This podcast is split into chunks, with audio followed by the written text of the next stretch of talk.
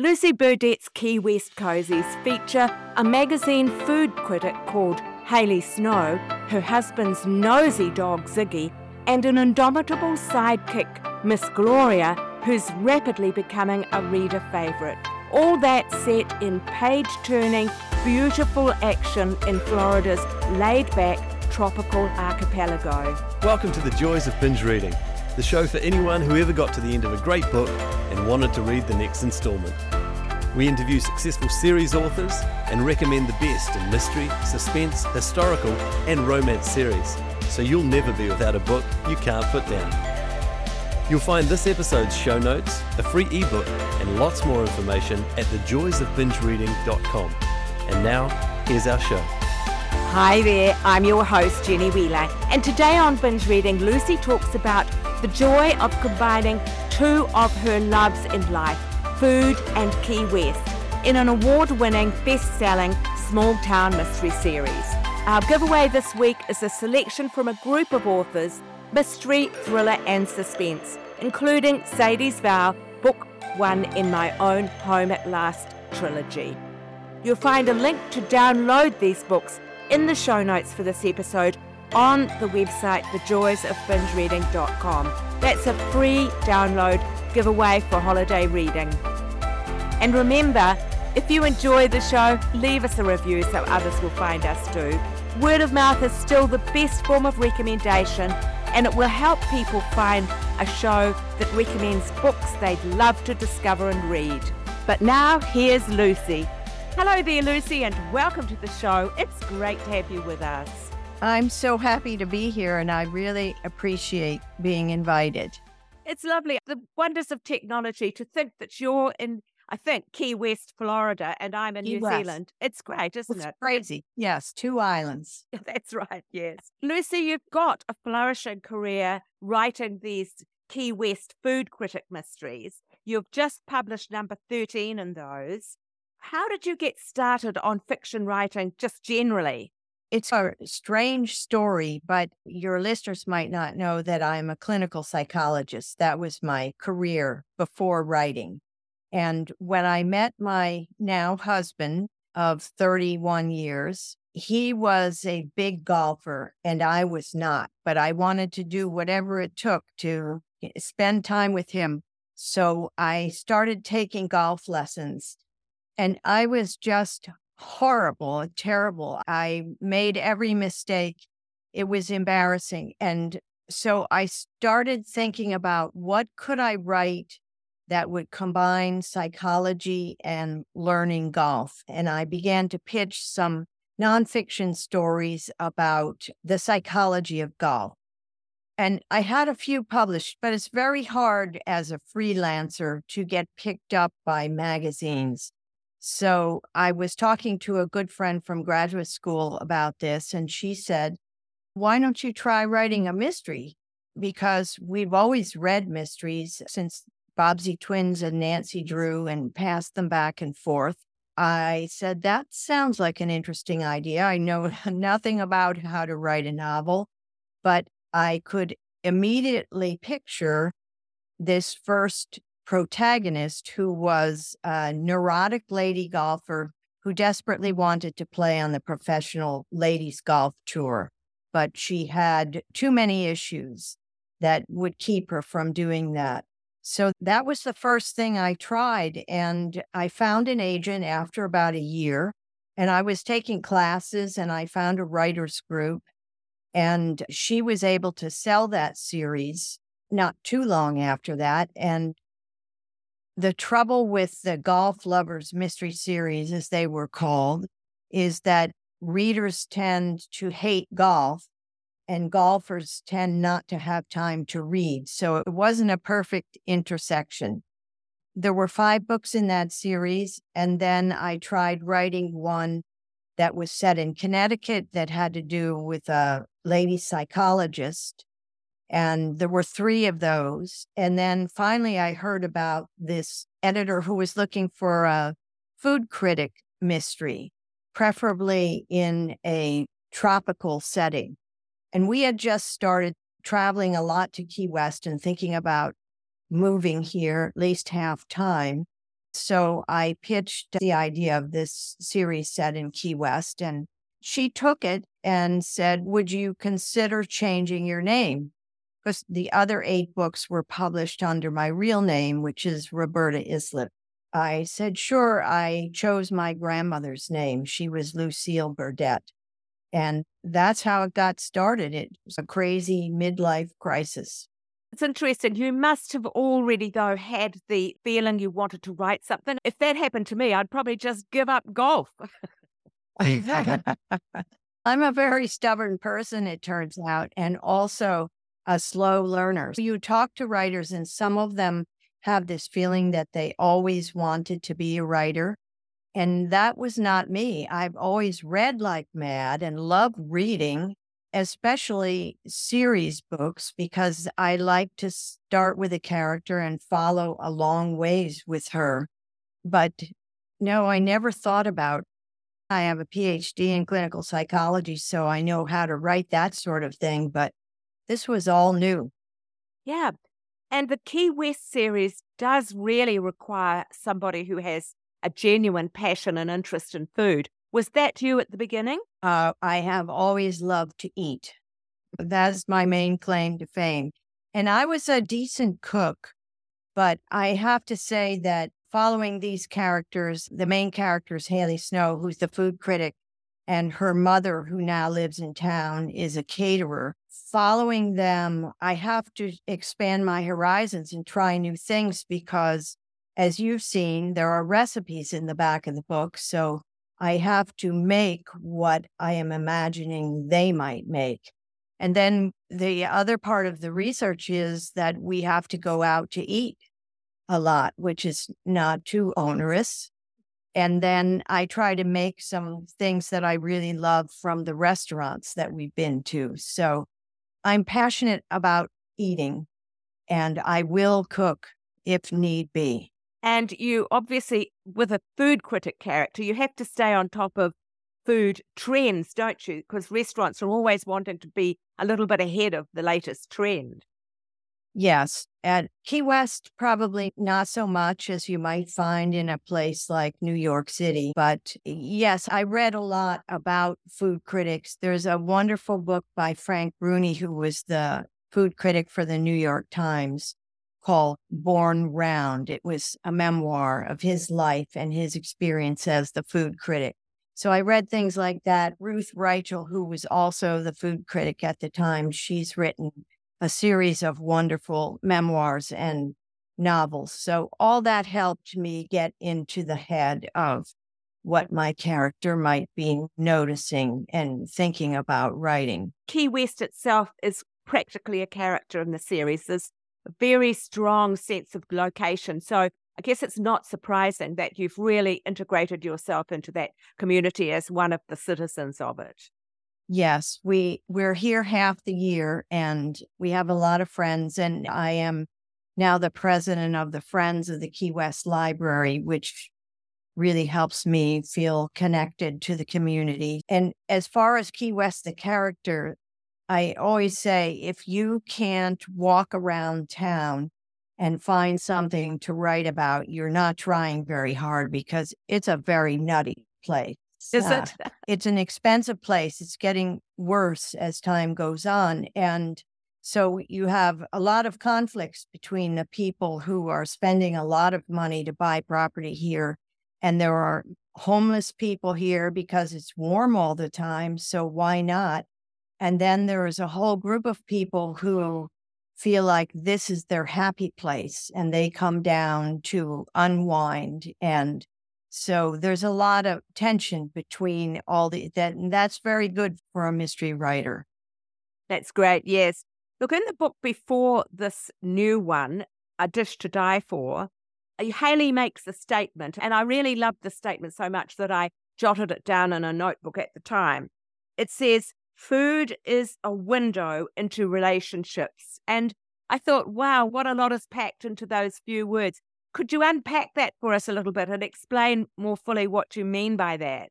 Sure. And I suspect this is not true of all families, but in my family, you show your love and affection for people according to what you serve them. And often it's something that you've made, and it's a way to connect with them and really enjoy something together. My, my mother's family, they weren't great cooks, but they were very food centric. So I think that's where it comes from. It's also quite a sense in that book of loving what grandmothers wrote and having a sense of culinary history as it relates to families as well. That probably is something that also is a personal thing of yours. Yes. It was so interesting with that book, which is called A Dish to Die For, because I'm always looking for something new about Key West that I haven't written about, that people won't necessarily know about. And we had a visitor a couple of years ago who went out on her own one day and came back saying she'd visited the Key West Women's Club which we had never even walked inside. And it's a absolutely beautiful old building that they're working on restoring in a very vibrant community gathers there.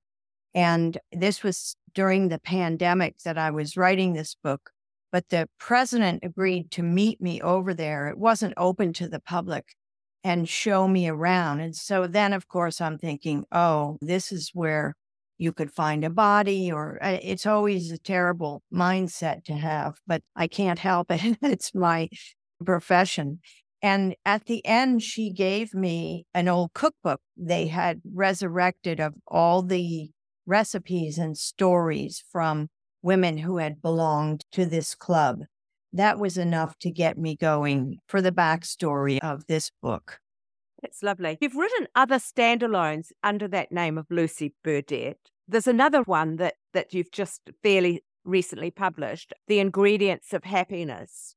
And this one, it's a mild social satire of the happiness industry, I think you'd call it.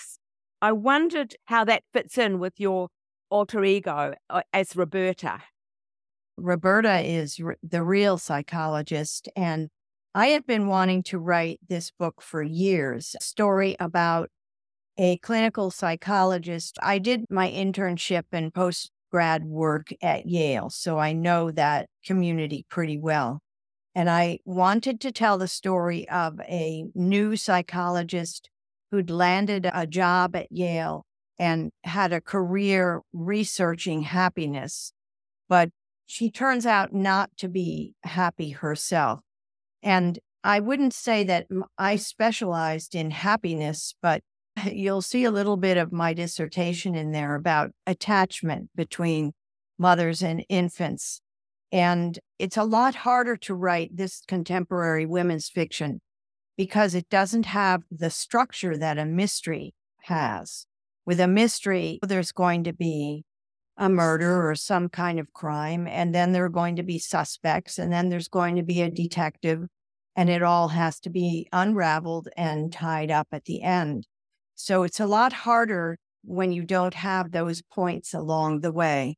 So this one probably took me about 20 years to get into some kind of shape where a publisher would actually buy it.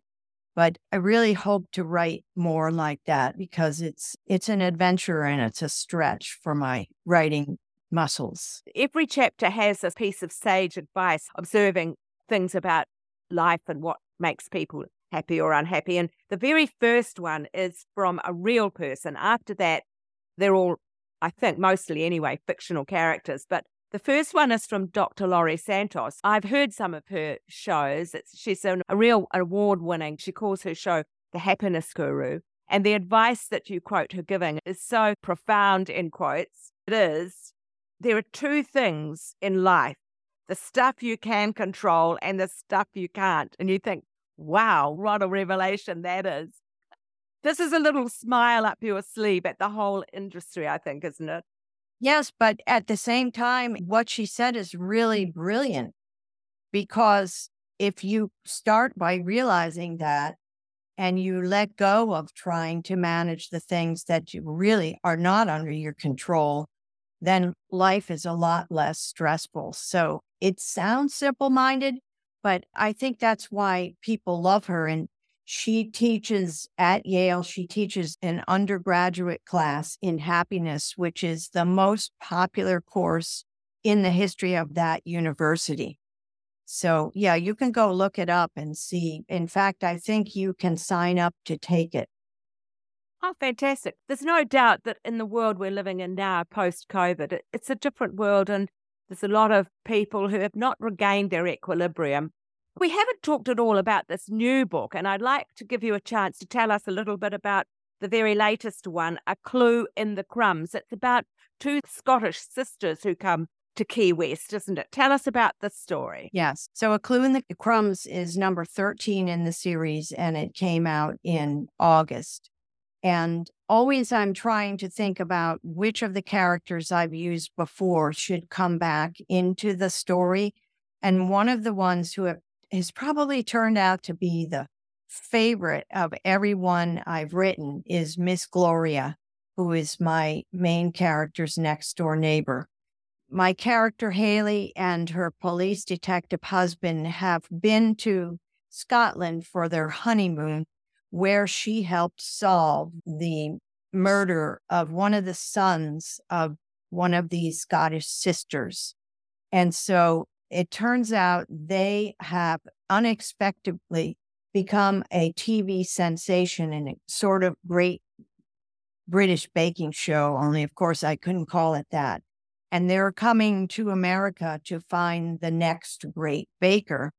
And my characters convince them to come to Key West and at least practice one of these TV sessions. And of course, it turns out to be a disaster and people are murdered. But those three ladies were so much fun to write. And I can't tell you how much feedback I've gotten about them. Some people call Miss Gloria the role model for senior citizens because they take naps, but they're so full of energy and so funny that I had a lot of fun with that book. And there's a scene towards the end, which I don't know if you know what a tiki boat is in New Zealand, but it's like a little motorboat, but it has a tiki boat with a straw hut, a roof on top of it and they motor around the water at sunset and they look extremely silly but that's where the denouement is. So that's the kind of research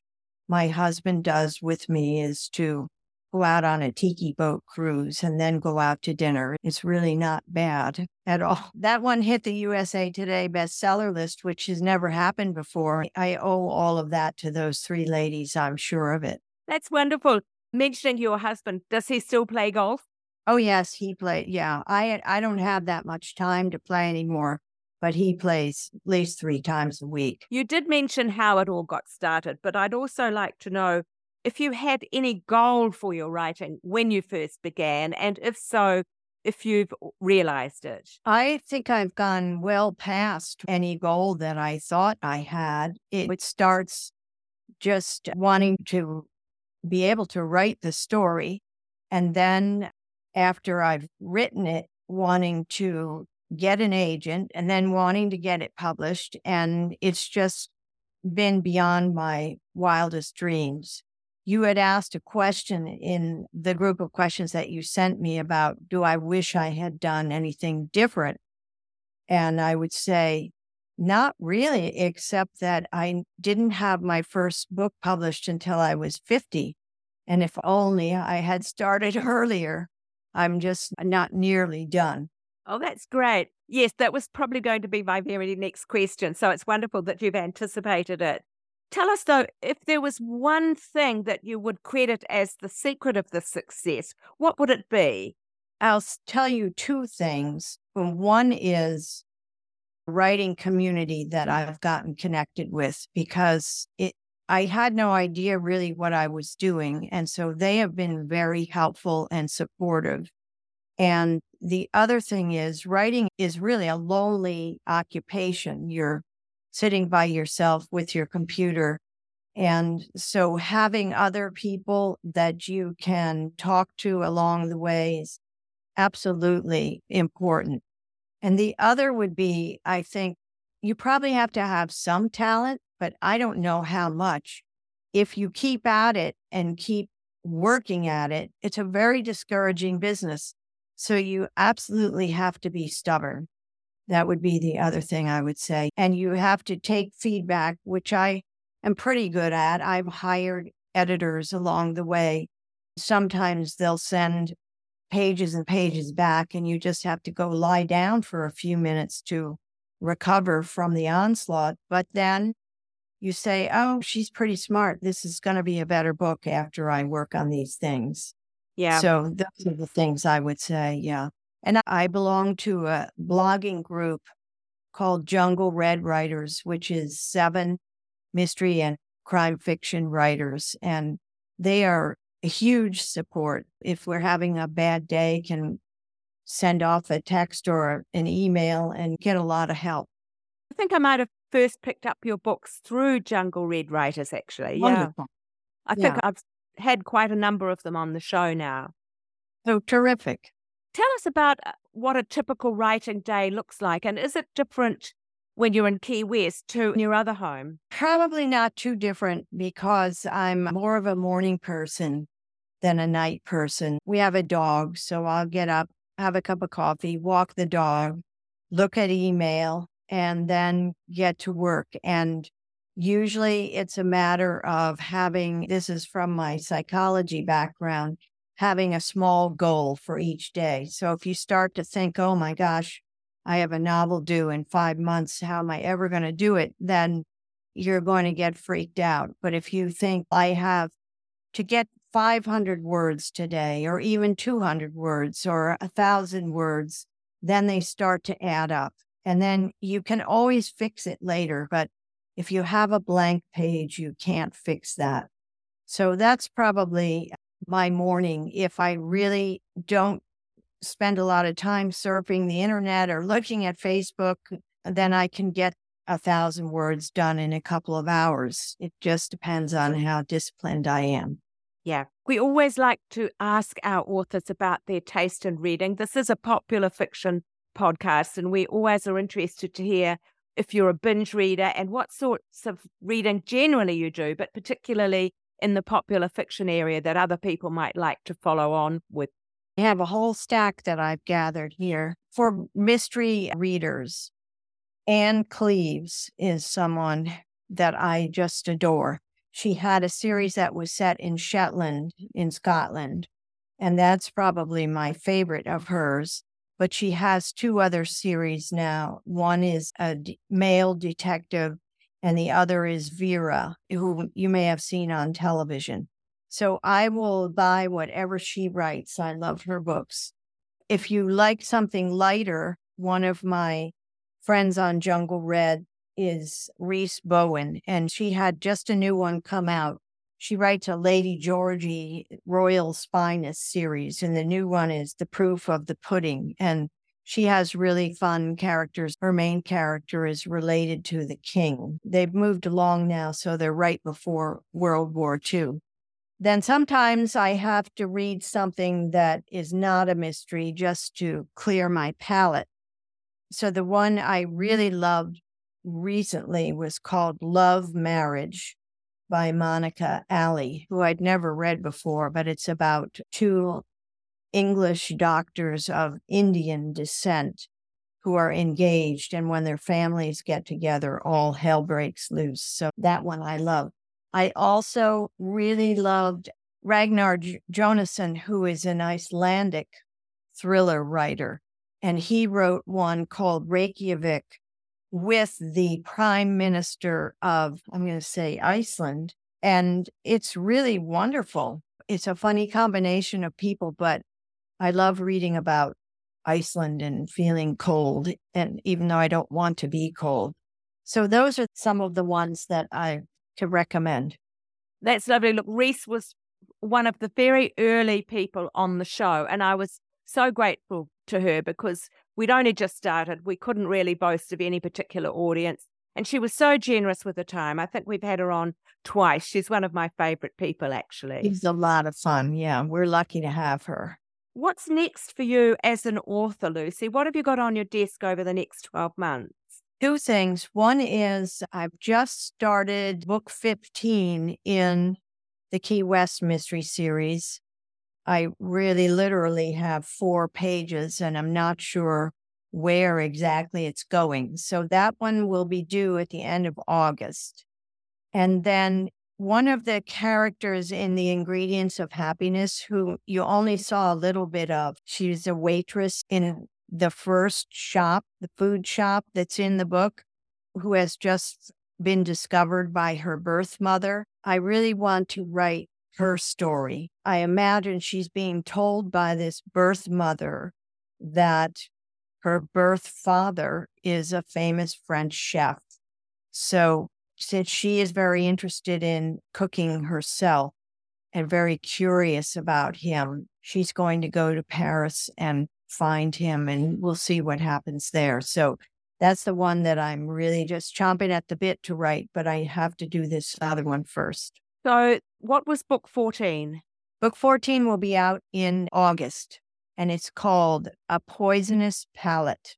Oh, fantastic. Can you tell us a little bit about that?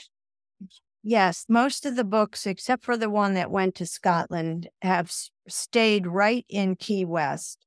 So I wanted to go up the Keys and explore an island further up, maybe 30, 40 miles up the Keys.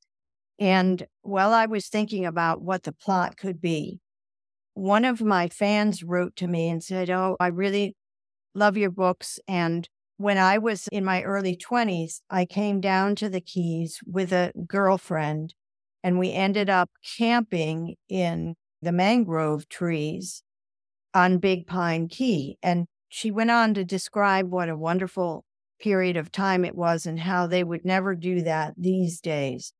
And I'm thinking, oh my gosh, this is my plot. She was happy for me to take whatever I wanted but it's going to have two timelines. One from the late 1970s when a girl in this commune slash camp goes missing, and the other present day when the roommate of that girl comes back to Key West to try to find out what happened to her.